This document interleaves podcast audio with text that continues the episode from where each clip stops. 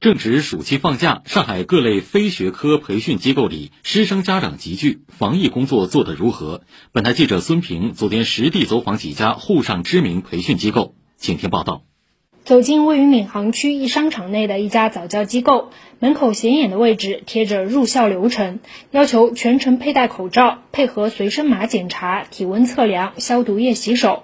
工作人员表示，因为前来上课的大多是一到六岁的儿童，防疫工作要做得更加严格。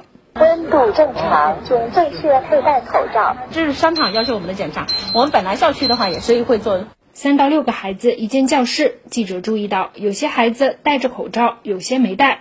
现场工作人员表示，因为孩子年纪比较小，有时候会乱动，把口罩扯下来。为了保护他们，学校老师已经进行了全员疫苗接种，全程佩戴口罩。我们老师都是会戴的，而且我们老师都是打过针的，包括我们自己老师啊，我们内部工作人员都是要去量体温的。在休息区，记者闻到一股消毒水的味道。工作人员表示，他们每天中午午休时间和晚上课程结束之后都会进行彻底消毒。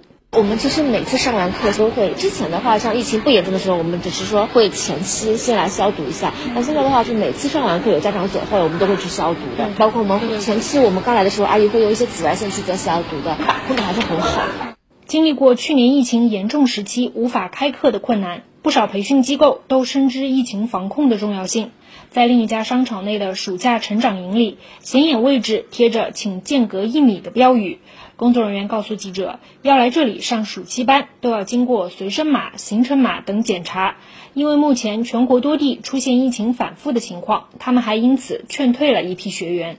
我们开班的时候也查到有一些什么江苏啊这种，我们都就直接劝退了。因为一开就是一个班啊，都是二十个人左右，这么多人在一起上课，我们也会担心的。但凡出现什么问题，搞得我们自己都关了，不会检查的。